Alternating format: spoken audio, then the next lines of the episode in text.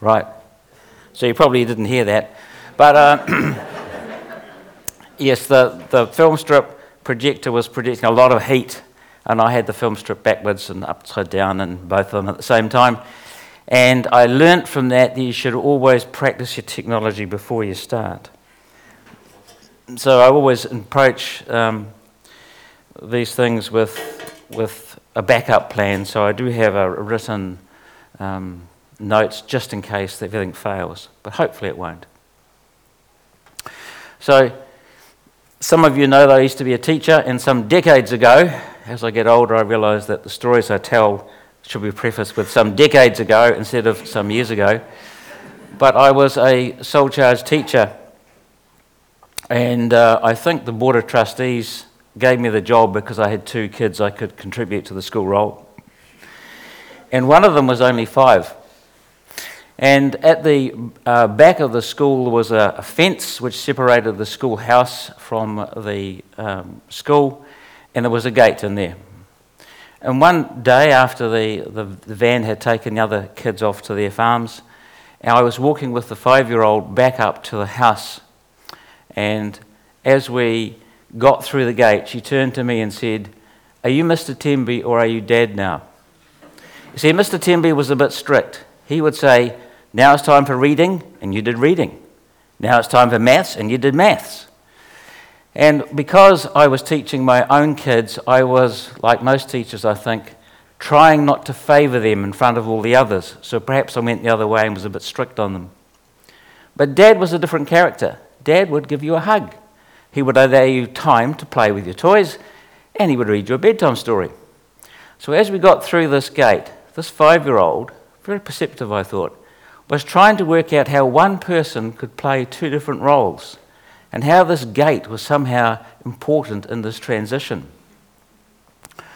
But you know, we all play many roles. Right now, you're playing the role of an attentive audience, and you're doing it very well. But you see, Jesus played many roles as well. Some of them he's played, and some of them he's continuing to play. And what I want to tell you this morning is that Jesus is so much more than a first century rabbi who taught us the golden rule. The key to this is found in uh, Hebrews chapter 2, verse 9, where it says, What we do see is Jesus, who for a little while was made a little lower than the angels. You see, that, the, the 33 years that he took on human form was but a tiny sliver of his existence because he exists in eternity past, he exists in eternity future. So, in that little timeline I've drawn there, you can see the incarnation is a very narrow but very important uh, sliver of time. So, the question that I had, that I asked myself, is what was Jesus doing before he became that baby in Bethlehem?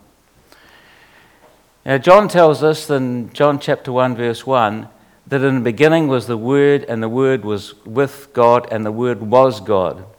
And he goes on to say that without him, nothing was made that was made, indicating that Jesus was involved in creation.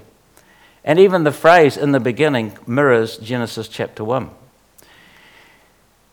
He also see, John also records that in uh, John chapter 6, verse 46, Jesus was explaining to his disciples the only one who has seen the Father is the one who has come from him. And he repeats this, I think it's in Matthew 11. Now, this raises a question because when we go back and read Genesis with this in mind, we see this an unusual verse in chapter 3, verse 8. Now, they, which was Adam and Eve, heard the sound of the Lord walking in the garden in the cool of the day. So it appears that the Lord, or the word is Jehovah, um, was in the habit of coming down and walking and talking with Adam and Eve. But if no one has seen the Father, then it wasn't the Father. And if the Holy Spirit doesn't take human form, who was it? Well, that only leaves one choice. So it must have been Jesus who walked with Adam and Eve in the garden. And it was Jesus who, not only establishing a fellowship with them, but also disciplined them when they disobeyed. Now, sometimes I've looked at that and thought, gosh, that's harsh. But then I realized that our Bible teaches us that because of their disobedience, We all get that disobedient gene, no matter how we tried to behave. Now, theologians, and most theologians are very good at making big words, have made up a big word for this. They call it a Christophany, an appearance of Christ in physical form. And surprisingly, there are a number of them recorded in the scriptures. Some of them are very obvious and some are quite cryptic, but they give clues as to who Jesus is. One of them, I don't have time to focus on all of them, but I want to pick on just a few that are key, I think. And one of them is found in Joshua chapter 5. Now, Joshua, by this stage, had become the leader of the nation of Israel. He was in charge of about 2 million people. They'd come out of the desert and they were about to go into the promised land, and there was a big obstacle in the way called Jericho with huge, thick walls. And it says, One day Joshua was near Jericho when he saw a man standing some distance in front of him. The man was holding a sword, so Joshua walked up to him and asked, Are you on our side or are you on our enemy's side? Because Joshua wasn't afraid. And had he been on his enemy's side, Joshua, I think, would have had a go at him. But, he, but neither he answered. I am here because I am the commander of the Lord's army. Now, what I've done through these slides is I've highlighted some of the titles that are ascribed to Jesus. And when we see, look at these Christophanies, there are two things we should look at the title that is um, being used and the response to that. So here is Joshua, the leader of two million people, a man who has faith in God and has demonstrated his faithfulness and has been Moses' disciple. And what does he say? Joshua fell to his knees and uh, bowed to the ground. I am your servant, he said. Tell me what to do.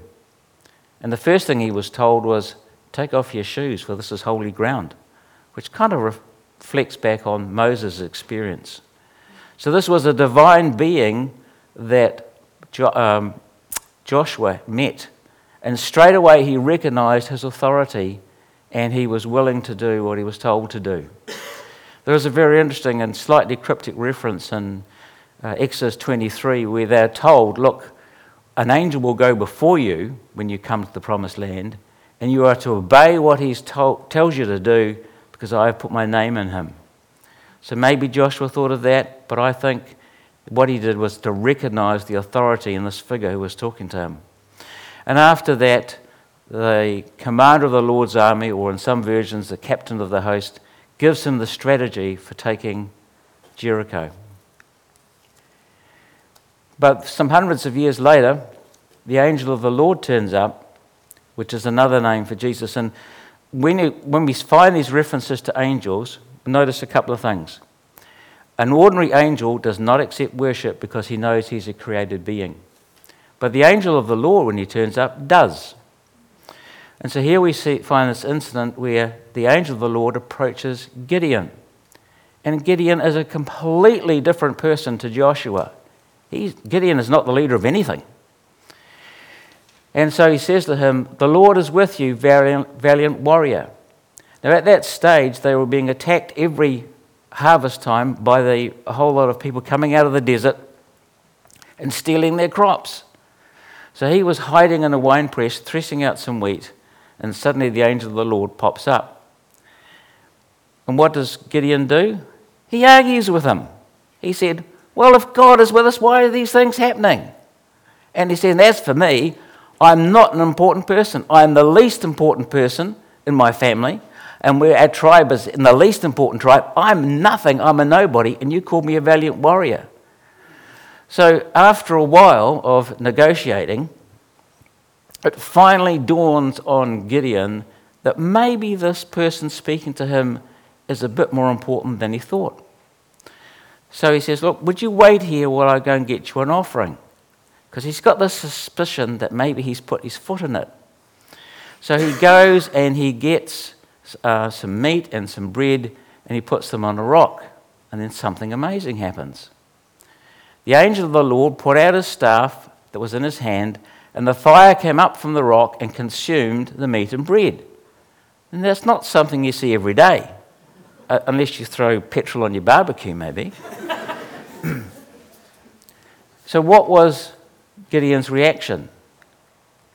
Because then, poof, the angel of the Lord vanished, which was even more spectacular.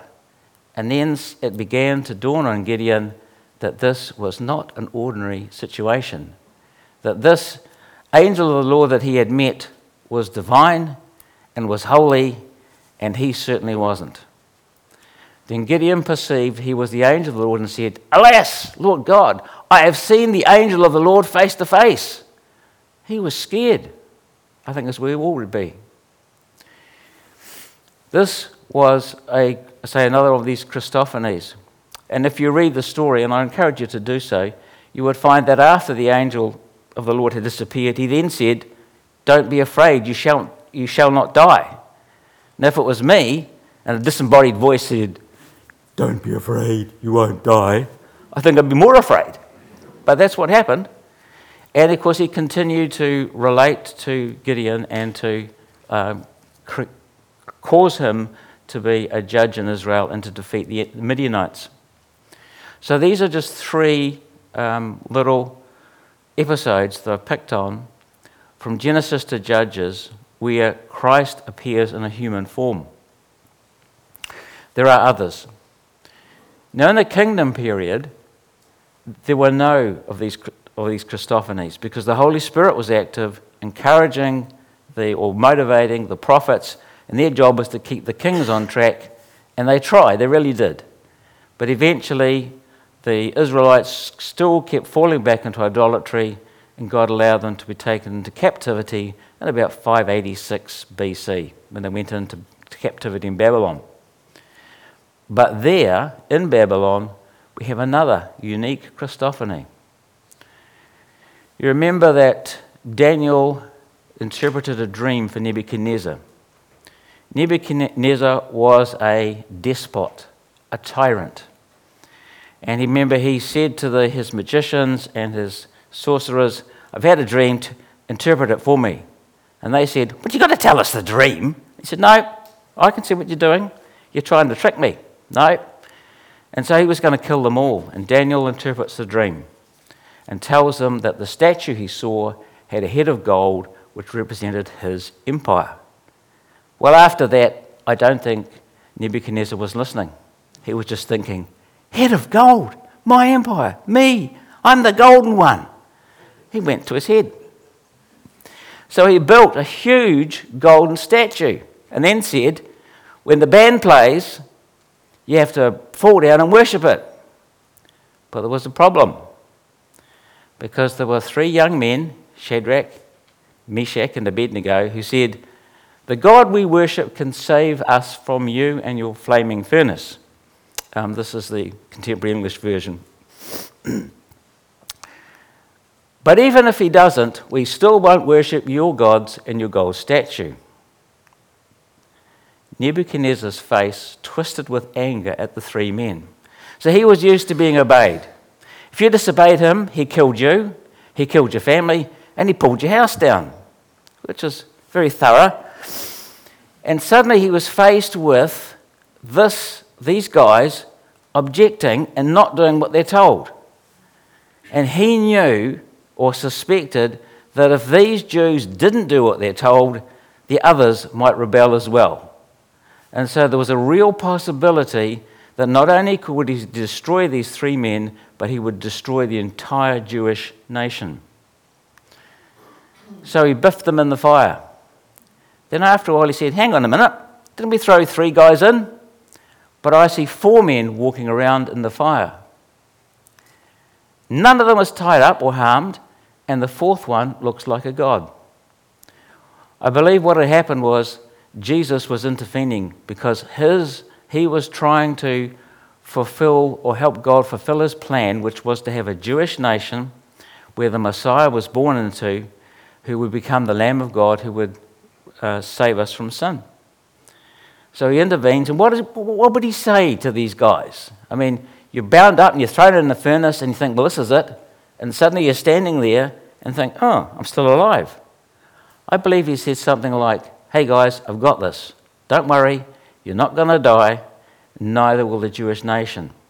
In fact, Nebuchadnezzar had to call them out of there So they were quite comfortable, probably toasty warm. So, just in these uh, little four um, episodes I've looked at so far, we've seen different titles used to, for Jesus in his pre incarnate state. He is called Jehovah in Genesis. He is called the commander of the Lord's army when he meets Joshua. He is called the angel of the Lord when he meets Gideon.